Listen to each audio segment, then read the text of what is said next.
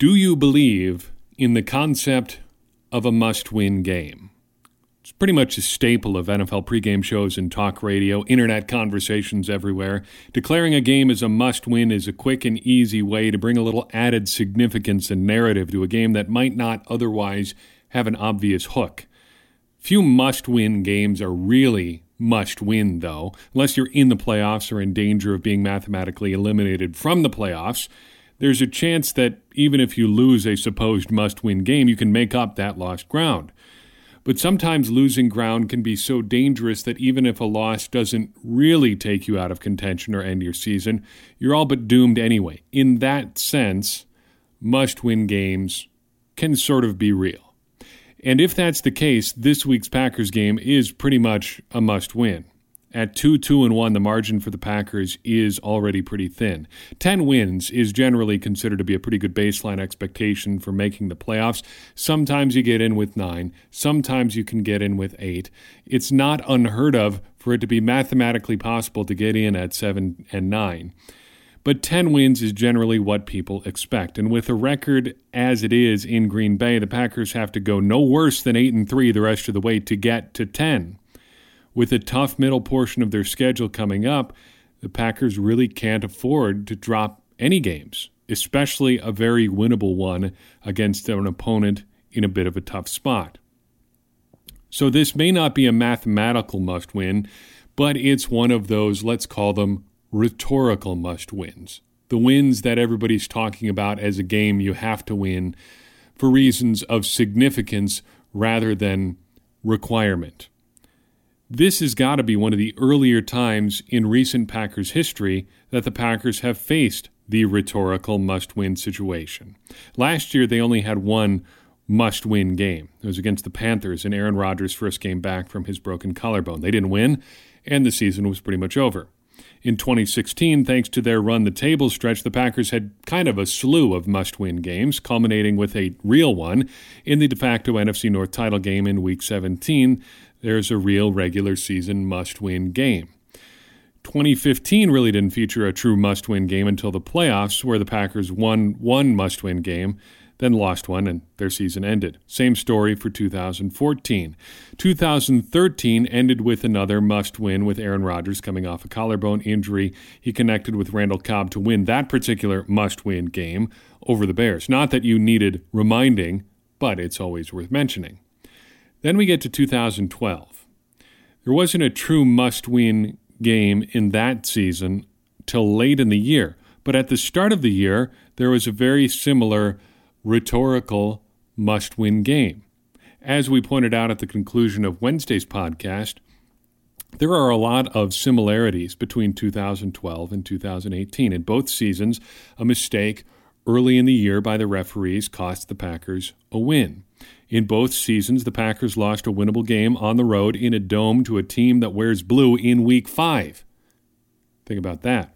And in both seasons, the Packers had a must win game in week six in prime time. In 2012, that was a Sunday night matchup against the Texans in Houston. Aaron Rodgers went ballistic with six touchdown passes and a one word message for the people that didn't believe in the Packers. Shh. This week, the Packers have a chance to get back on their feet with a primetime win again. And again, the Packers need Aaron Rodgers to provide some answers. But based on how this season is going, he'll have a lot more than one word to say if this one goes the Packers' way. Blue 58! Hello and welcome to another episode of Blue 58, taking an exciting look, hopefully, at another Packers regular season must win game. This one doesn't happen until Monday, but we're giving you the preview on Friday just so you can savor it over the weekend and build up a little anticipation. Here are five things to think about during Monday's game. Number one, the 49ers season changed completely when Jimmy Garoppolo tore his ACL in week three. They're no longer postseason contenders, and so the 49ers have had to rely on backup CJ Beathard to execute their offense. When he hasn't put up stats like Garoppolo, he's largely been adequate at times, if that's not damning with faint praise, I don't know what is. And the 49ers offense isn't actually completely different than it was under their preferred starter. In fact, NFL analyst Brian Baldinger thinks their offense is just as good as it was when Garoppolo was running the show.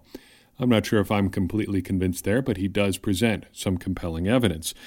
You can look for defensive coordinator Mike Pettine then to do whatever he can do to disrupt the second year quarterback the 49ers are rolling out. Number two, last week the Packers ran the ball just 17 times, but when they did, they did well. They gained on average 5.9 yards per carry. The last time Mike McCarthy's offense ran the ball that few times was an October 2015 home win against the then San Diego Chargers.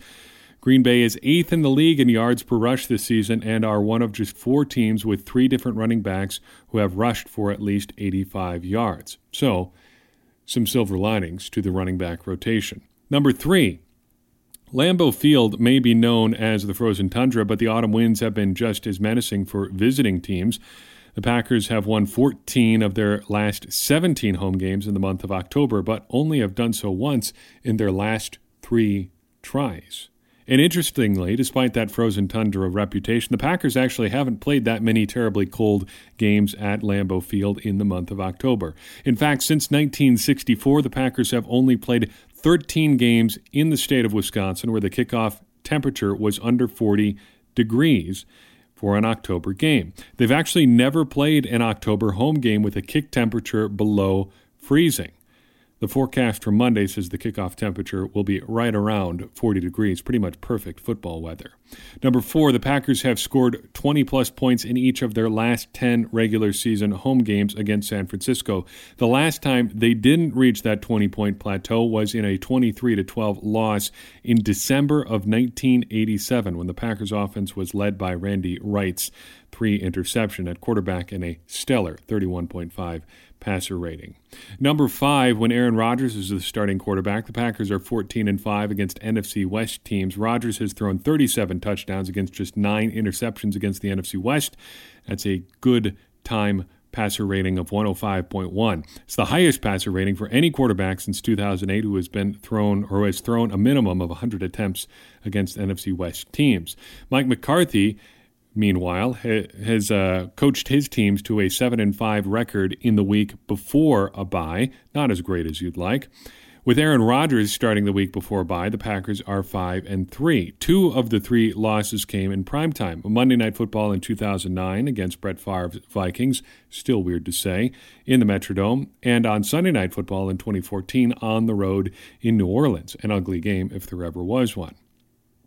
Who could be an X factor for the Packers this week? Well, it may be a little bit surprising to hear his name in this context after he had such a good game last week, but Davante Adams could be pivotal for the Packers' passing success this week in a bit of an unexpected way.